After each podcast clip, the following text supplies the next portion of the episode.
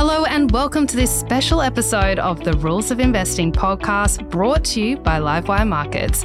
I'm your host, Ali Selby.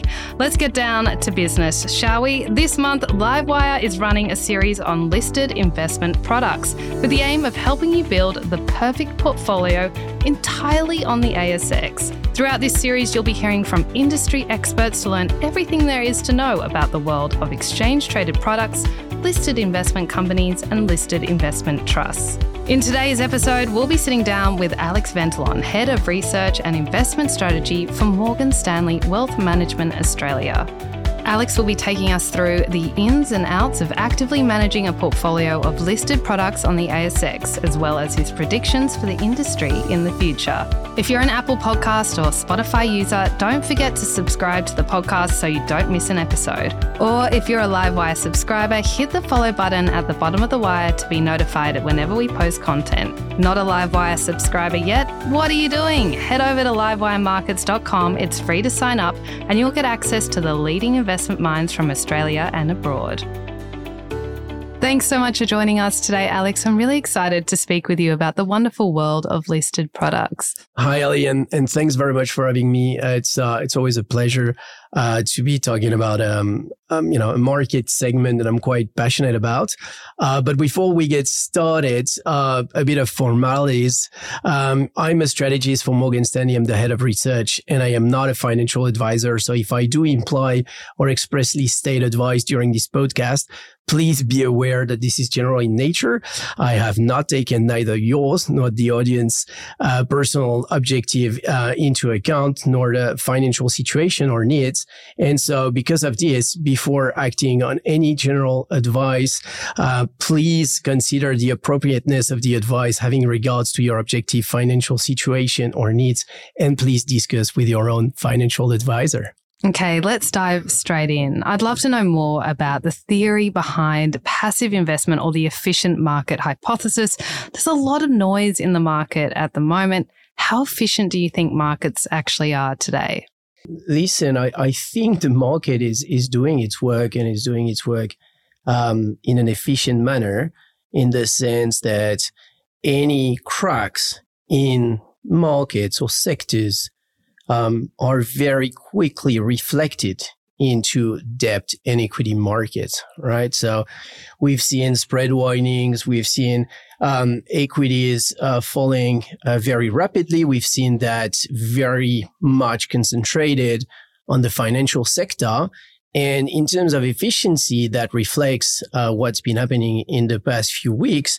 Uh, in terms of wobbles in the financial sector, other sectors have fared uh, a lot better, such as you know the growth uh, factor or the U.S. tech, for instance, which is further removed from those risks at this point. So I would say so far the market has done a pretty good job in terms of translating uh, those uh, wobbles into efficiencies.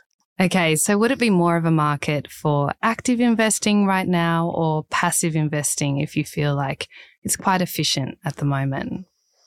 Yeah, listen, that it's been it's been quite efficient in terms of discounting um, future issues, current and future issues into specific companies and, and sectors.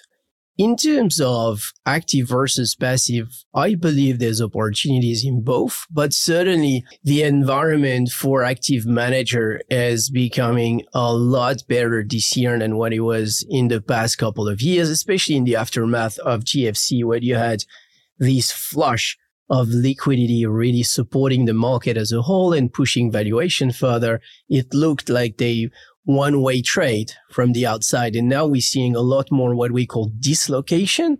So stocks trading at very, very wide uh, ranges between the better ones and the worst ones in terms of valuation, but also in terms of price, right? So the more dislocation there is in stock market, the better the hunting ground for active managers, right? So I would say for the very broad uh, of fund managers, there's plenty of opportunities. That's one of the reasons, by the way, we've been so positive on hedge funds versus long only funds in the last year and a half or so because of this dislocation. Um, but I would say as well that some ETFs, especially in the smart beta space, help us to capture those factors across the market as well. So a blend of both is probably the right answer. I want to take a deep dive into the world of passive funds and ETFs. The first index fund or passive fund was created nearly 50 years ago by John Bogle, the founder of Vanguard Group. Around 17 years later, State Street Global Advisors launched the first ever exchange traded fund or ETF. That was in 1993. It would then take another eight years for ETFs to arrive in Australia. How have passive funds changed the world of investing, and how has this transformed the way that Morgan Stanley advises its clients? Certainly, um, I believe um, ETFs have helped a great deal in terms of market transparency, um, meaning that through the ETF, uh, we have access to broad sections of the market and we can see all the holdings within uh, one ETF. Clearly, also they've improved the liquidity versus managed fund where the settlement happens in a much uh, faster fashion.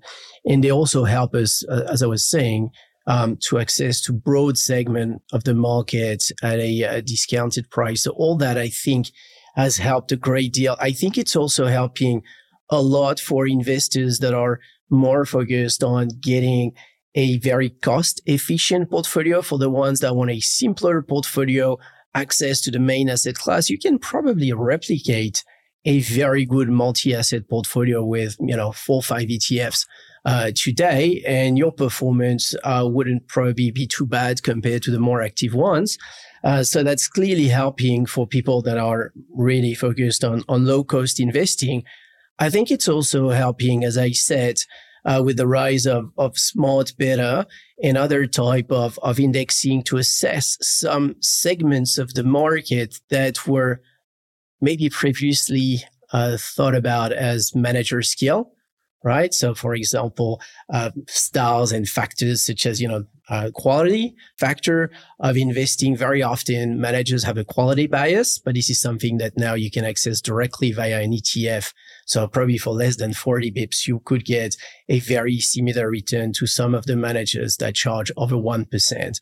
So certainly it's been very helpful across the board. And I think for very different type of investors for the, um, more uh, retail ones as well as the more sophisticated ones. I want to get back to something that you mentioned at the start of the interview. There's really been this long running debate between active and passive managers, pretty much since Bogle launched that first index fund back in 1976. You provide advice to your clients on everything from listed equities, managed funds, ETFs, really the whole universe of listed products. So I feel like you probably have a strong view on that debate. Is there a place for passive and active in today's market? And if so, you know, where would you be allocating to passive and to active in a portfolio?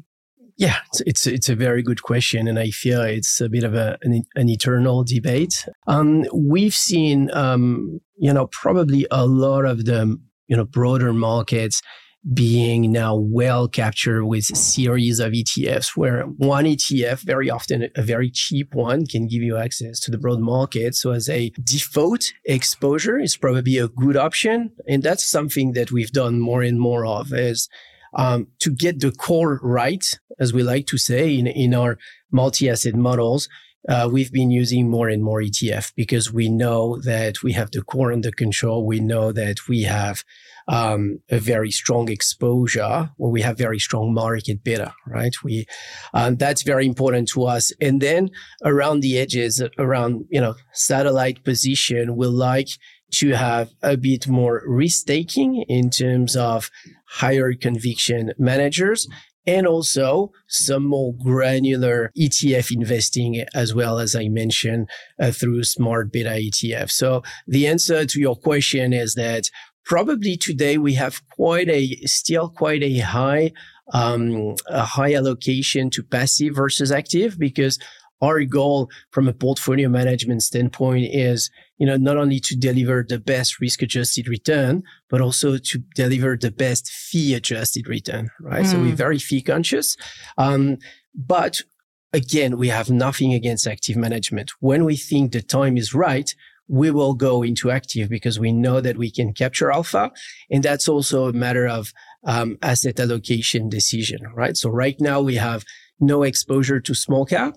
But historically, when we've been positive on small cap, we've traditionally allocated through active managers because we know we can capture some additional alpha. And as I was making the point earlier on, we're seeing more and more dislocation in markets. So we've been gradually increasing our allocation to active management, and I would expect that to continue in the month ahead. Do you see any place for active large cap equities managers then? Um, I would say yes, but uh, what we have experienced, uh, to to be uh, very honest with you, is that first of all, we've noticed a lot of managers over time tend to build a quality bias in their portfolios, right? Um, which means that they will try and see companies that are able to perform in various market conditions, show less cyclicality, uh, probably, which is good. Um, but it also creates a form of crowding in the market. So everyone's invested in a very similar fashion in the very uh, same, same companies, right? And last year, for instance, a lot of these companies, by the way, um, tended to be present in the uh, US IT and telecom uh, uh, part of the market. And last year, when you know the Nasdaq Nasdaq started to sell off very aggressively as you know bond yields started to, to rise uh, quite sharply, um, we've seen a number of quite successful active managers really suffer from that. And what we thought of as a, as a diversified uh, blend of managers ended up being not that diversified in the end. So that's that's something that um, I think was a, a good good experience for us and a number of investors in the market. That you know most managers tend to exhibit biases, right? So learning from that. And again, because we want to have the core under control, we want to have the core of our portfolios that follow the market, you know, directionality, because that's where we have our asset allocation views. Then um, we've been allocating more to core managers, but managers that have a lower tracking error right? So managers that would have a lower uh, risk budget and managers that would have um, less freedom in some way. So in the core of the portfolio, we'll like to have things that are a bit more constrained. So managers that are probably a bit system, more systematic as well, able to add alpha on a more regular basis, taking less risk around the benchmark. And then a satellite position where we will go into probably uh, more, you know, pointy and at the pointy end of the market through managers or through smart beta again. Just for listeners who don't know, could you explain what tracking error is? Oh yeah, it's the it's the the volatility um, of one instrument versus its benchmark of the return of one instrument versus its benchmark, right? So the higher the volatility, the more the instrument will, will deviate over a certain period over the given benchmark.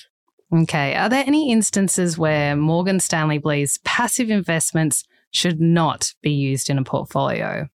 I mean, to me, for, for that to happen, you need to be really negative on the index, or you need to be very worried about the in the, in the index composition. And in which case, you probably shouldn't be investing in there in the first instance. Now, you know, in my world, we're asset allocators. So we, we sort of very often have a bit of everything in our models and it's a sort of scaling game, as I like to call it. So probably not necessarily um, asset classes where uh, we don't want uh, to be passive, but certainly we are watching some biases, right, with index investing. So, for instance, in Australia, um, when when you're long Australia, implicitly you are quite positive on either the banking sector mm. or the miners and or the miners, should I say, one and or the other. Similarly, in the US, if you're positive on the US market, there's the implicit assumption that you're positive on the FANGs, mm. right? If you're not, if you're positive on US equities without being positive on the FANGs, which would be a rare thing in the in the last 10 or 15 years, then either you don't want that exposure as such, as I mean in terms of S&P 500 ETF, or you'd want something that would give you a lower exposure uh, to the FANG stocks, such as an equal weighted ETF, right? So you could still capture um, the uh, underlying exposure with have, without having this index bias, right? So that would be one thing. The other one I would mention is uh, I would say it's not something that necessarily prevents you from or that makes it such that you shouldn't be investing in, in, in ETF. But I think even if ETFs are widely considered and for some very good reasons are more liquid instruments, right? They, they are tradable, you know, for 99.9% of them every day in a, in a very easy fashion.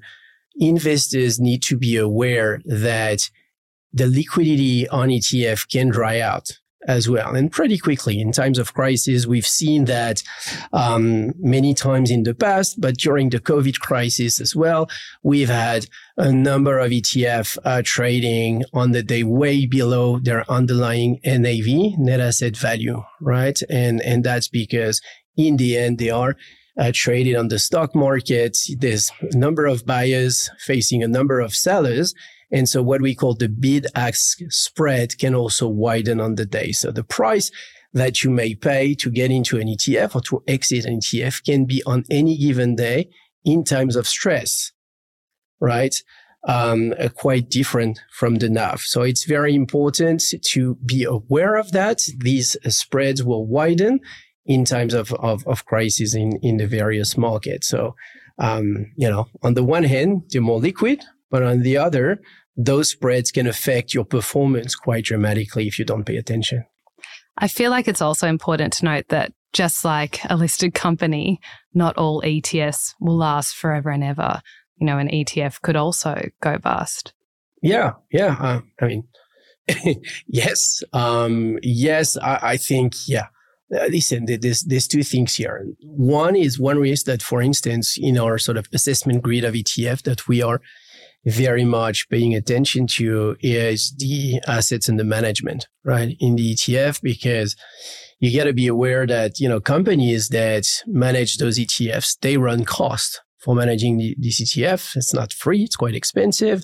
And so under a certain size in terms of asset management, it's not profitable for the manager, right? And, and if the assets haven't grown significantly in the last six or 12 months and they still below what we expect to be break even for the firm, um, then you know the odds of a delisting are fairly high, and that's something that uh, probably would prevent us from investing into an ETF.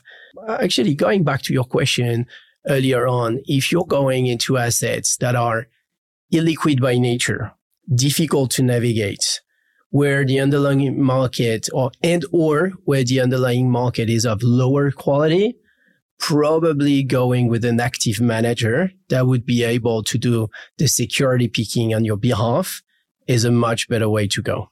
Mm. I want to look at the other side of the coin. Is there any instance where active management should not be used in investors' portfolios? It's a hard question. I'm no, sorry. No, I, I, like it. I like it. It's very, uh, it's very interesting. I've never thought about it that way. Um, listen, th- there's one probably um, obvious instance to me where, as a as a portfolio manager, you're embarking on a tactical trade, right? So you decide to allocate more to a given asset class or sector, and um, and you have a defined timeline, right?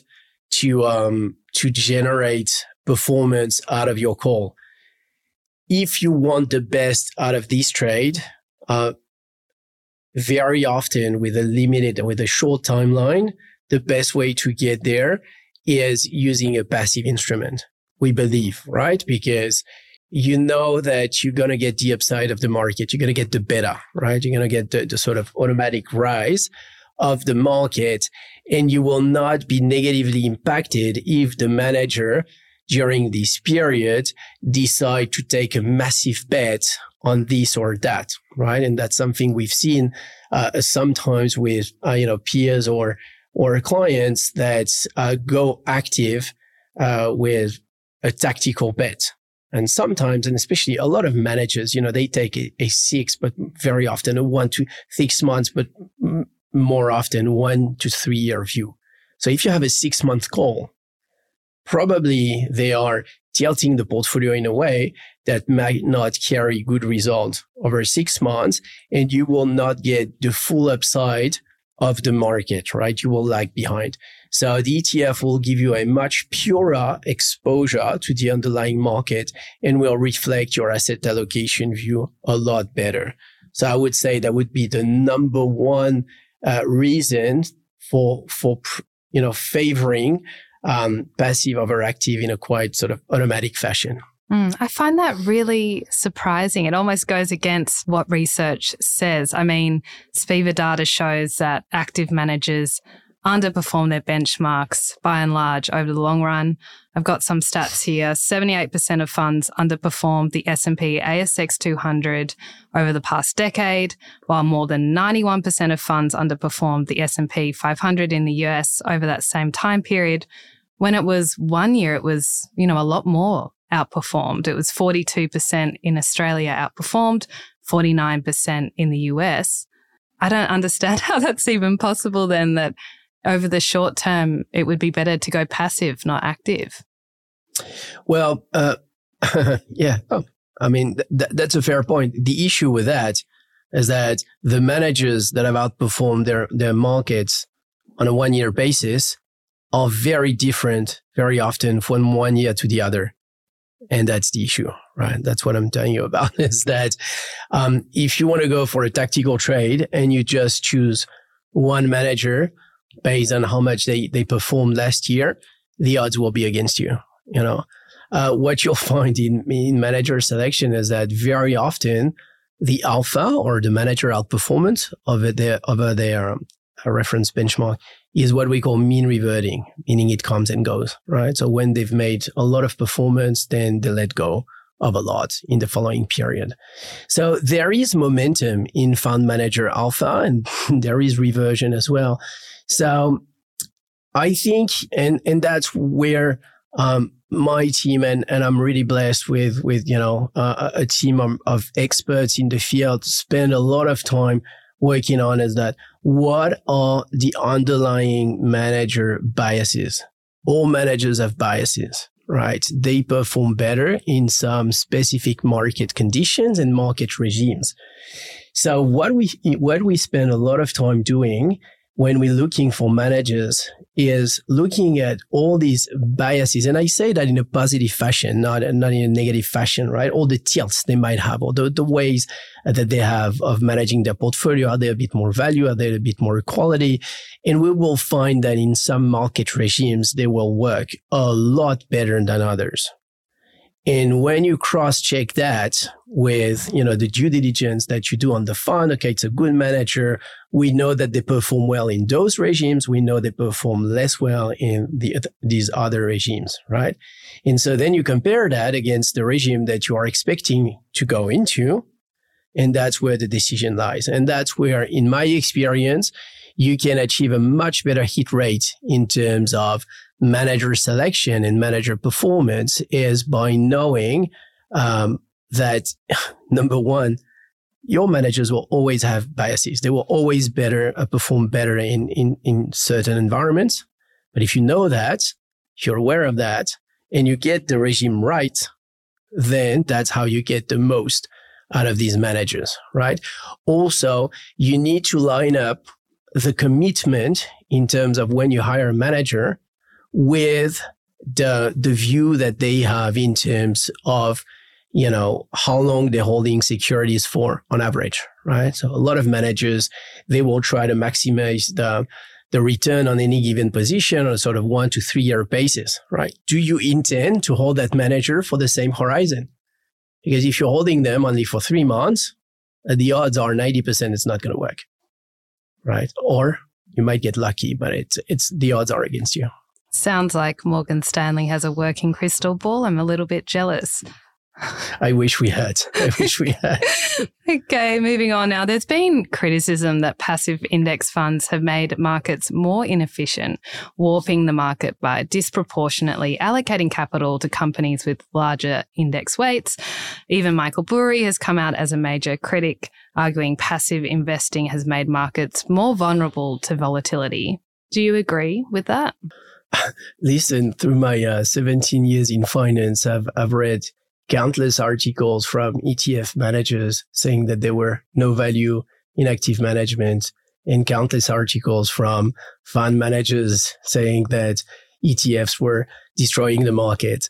So, you know, as for everything, probably the, the truth is um, in, in, the middle. So I, I don't think it's destroying efficiencies at all. I think if you're a fund manager, if anything, that creates um, opportunity for you because it does create some crowding, right? So people rush into the same instrument playing the same thematic.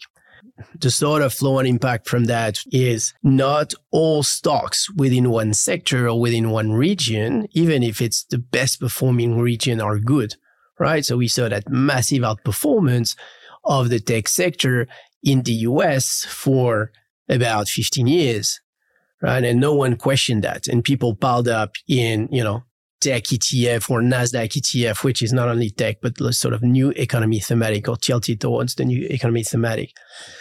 Um, and, you know, so yes, probably a lot of lower quality companies got a free ride out of the fact that people wanted big exposure to those higher quality names at the top of the index. And those got a free ride and a free pass, maybe as well, uh, from the market for about 15 years. And now that interest rates have risen and now that earnings prospects are looking more challenging, some of these companies have struggled in the last 12 or 18 months. That's why you heard about the term that you never heard before, or at least it was certainly not as common unprofitable tech, right? And that's where we started to disseminate between profitable tech and unprofitable tech. But if anything, and you are a, a fund manager, suddenly for a number of years, those market inefficiencies can persist and make your job frustrating. Not impossible, but frustrating because those sort of less good companies would still perform well and that's why probably one of the key reasons why long short managers struggled in the past decade, right? Because by being long everything, you were getting such a strong performance and, and shorting cost a lot of money and was hard to make money out of the shorts. Whereas now conditions are a lot more challenging. And finally, you know, there is a lot of dislocation, as I was alluding to earlier and it creates a, f- a fantastic hunting ground for managers, right? So in the long run, the managers, you know, this crowding ends up creating opportunities for active managers as well. I want to get out Morgan Stanley's working crystal ball, as we mentioned before. We've obviously right. seen massive. Let me take it out of my bag. We've obviously seen massive innovation and transformation in the ETF market over the past three decades. What do you think the market will look like in 10 years' time? the, the market's still young, especially in Australia. It feels like we are um, playing catch up to um, to the US and um, in, in Europe, where the, the market is, is a lot bigger in terms of AUM and in terms of um, ETF, but clearly, clearly, uh, I mean, hats off to the to, to the ETF providers here. We um, the growth in in ETF has been uh, nothing short of phenomenal. I think in um, the field of you know responsible investing, impact investing, etc. There's plenty more uh, we can do. Very often, um, a number of these strategies tend to be tilted towards just uh, new energy. Um, but we can go a, a, lot wider than that and look at you know impact and you know positive investment versus negative screens as well etc so i think there will be plenty plenty more in the field as well um, and and that's a very welcome development. The market also will continue to be a lot more granular. People will still, you know, dig in for new um, uh, factors and of alpha generation, and we will see more and more of them at the region level within fixed income as well. There's probably um, a space where there's more work to be done. All of that will follow the, the findings of uh, you know academics uh, in in a lot of uh, places, probably as well. Um, what we are seeing is a trend that you know a, a, lot of alternatives start by being very exclusive and very illiquid and then they make it to to the more like sort of accessible end of the market very often via managed funds in more liquid instruments and then you know the sort of end of the journey is having uh, daily liquid um, alternatives um, some hedge funds uh, do that and etf uh, is is a decent wrapper for that. And we're seeing that probably a lot more developed overseas than what it is in Australia. It comes with a lot of constraints. I'm not expecting that uh, to to land here tomorrow, but certainly uh, that's a field where there's probably more offering uh, overseas than than here in Australia. And also the new asset class, uh, you know, regardless of you know uh, one's view on these new asset class, certainly, um, you know, ETF provide provide an easy way uh, to access uh, some cryptocurrencies um, easily. It's easier and, and more friendly for a number of investors that don't want to engage uh, with other means to access that. Another way as well for in another new asset class, which is a market that we are in any case expecting to grow substantially um, is carbon credit right? So carbon credit is a new asset class. Probably, you know, right now we can consider that as, a, as an alternative. It is an, it is an alternative to, you know, long only bonds and long only equities. Um, and it fills a gap in the market and also clearly, um, satisfy a need, uh, for us as a society in a decades in the decades uh, forward and uh, you know ETF is probably a decent instrument uh, to get exposure to that how about fees? I feel like that's probably the question that listeners will want to know. You know, will we see continued yeah. pressure downwards on fees? I, th- uh, you know, I think so, and I think uh, it follows a sort of natural journey where you know the bigger the market, the more the efficiencies or the operational leverage for those ETF providers, and the more they they are able to then uh, cut the fees. So it's it looks like it's a market that's meant to grow. So over time, I expect most fees will will continue to uh, to drift down. But to, to, be frank with you, I think being fee conscious is very important. But the fees are not uh, the um, you know they are not everything, right? And and sometimes I think we get too fixated on fees, suddenly again, right? I just want to put it out there that uh, we are um, very, very conscious that um, it is very important because paying too much fee can, can eat into the compounding of your returns over time, right? But the same way missing out on, on returns, right?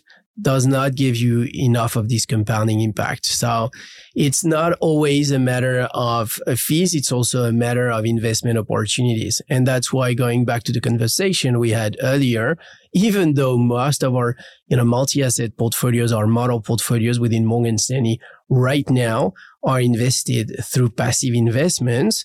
Um, when we think the time is right, um, we are happy to invest into active investments because what matter in the end to the client and to us as you know the manager of the asset is the after fee return right and sometimes you have to pay fee to get a superior return Okay, I want to go a little bit more granular now. Back in December, you told us that you were very bullish on fixed income over both the long and short term.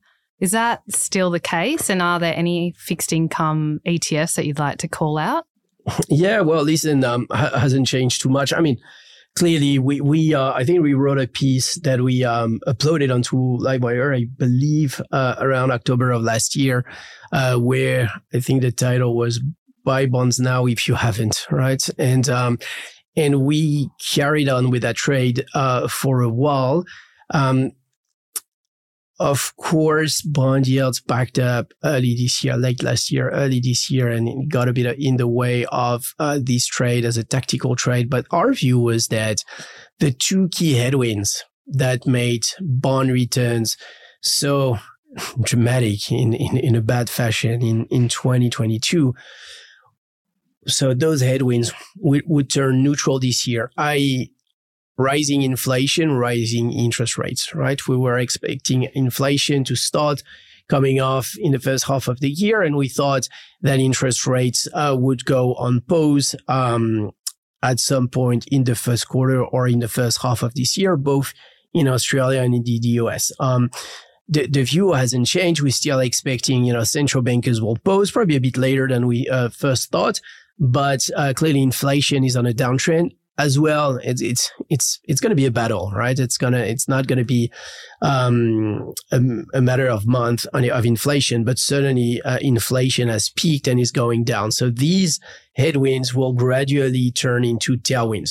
And what this means is also that in a context where we are late, already late in this post-COVID economic cycle, um, that the diversification properties of bonds are back. What I mean by that is that unlike last year, when we will see weakness in equities, we should see strength in bonds. Why? Because this time the weakness in equities we believe is tied to the fear of a recession. What happens during a recession?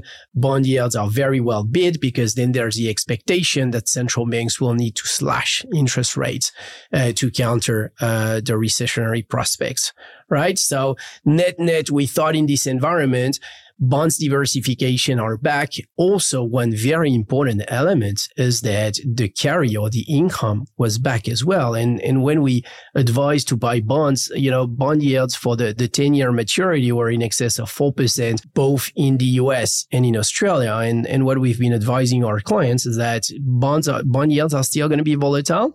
Um, but anytime they are back at or around 4% is a good time to be uh, piling up. So our overweight to bonds has remained. We continue uh, to be positive uh, in the space, but mostly through government bonds, right? And um, and in terms of instruments, listen, uh, one thing that's um, you know, not always easy to pitch, right? In terms of implementation, because they are notoriously boring investments, but just government bonds, you know, medium to long duration, uh, government bonds. In Australia, we do that via uh, VGB, the Vanguard uh, government uh, bond uh, ETF. And for international bonds, uh, we do that via VIF, which is the, the Vanguard international uh, fixed income, we have hardly any credit uh, allocation in our uh, portfolios. We have a little bit of investment grade credit, relatively short duration. In Australia, it's VACF. We think that the Australian market is of higher quality and also the front end of the curve was offering a decent premium plus the credit spreads a few months ago, especially versus uh, its US peer. Uh, and we thought it was a lot more priced for the, uh, the, the challenging environment ahead of us. So we hold no direct credit allocation uh, to um, investment grade or high yield uh, outside of Australia. So we're very conservative, right? We're very, very conservative. But listen, we're still getting a very decent uh, carry. It hovers between three and a half and four percent, a little bit than three and a half uh, as we speak. Um, but I think it's a, it's a very decent instrument, especially in a context where we are still, you know, quite bearish uh, on markets and we are expecting further weakness in equity, so further upside uh, in bond prices. Okay, I have a little bit of a fun exercise for us to finish off the podcast today. If I was looking at building a portfolio of listed products today, and you could only pick one ETF from each asset class. You've talked about a few from fixed income just now, but what would you choose? Um, listen, in Australia right now, we are um, we, we're positive on Australian equities um, versus the rest of the market. So as a whole, we are underweight equities, but we have an overweight on Australia versus international. Given we, we are expecting Australian economy uh, to outperform um, its developed market peers this year. You know, earnings volatility is lower. It's a more defensive uh, market and where the yield is quite interesting. So, you know, a very core, simple exposure uh, to Australian equities via the A200 ETF, which is a, a very uh, cheap one as well. We think it's just the way to go. Um, for international markets, what we like, um, probably we're going a bit more exotic there. Um, we think, you know, late in the cycle, like what we are right now, you want to be both, uh, you want to be defensive.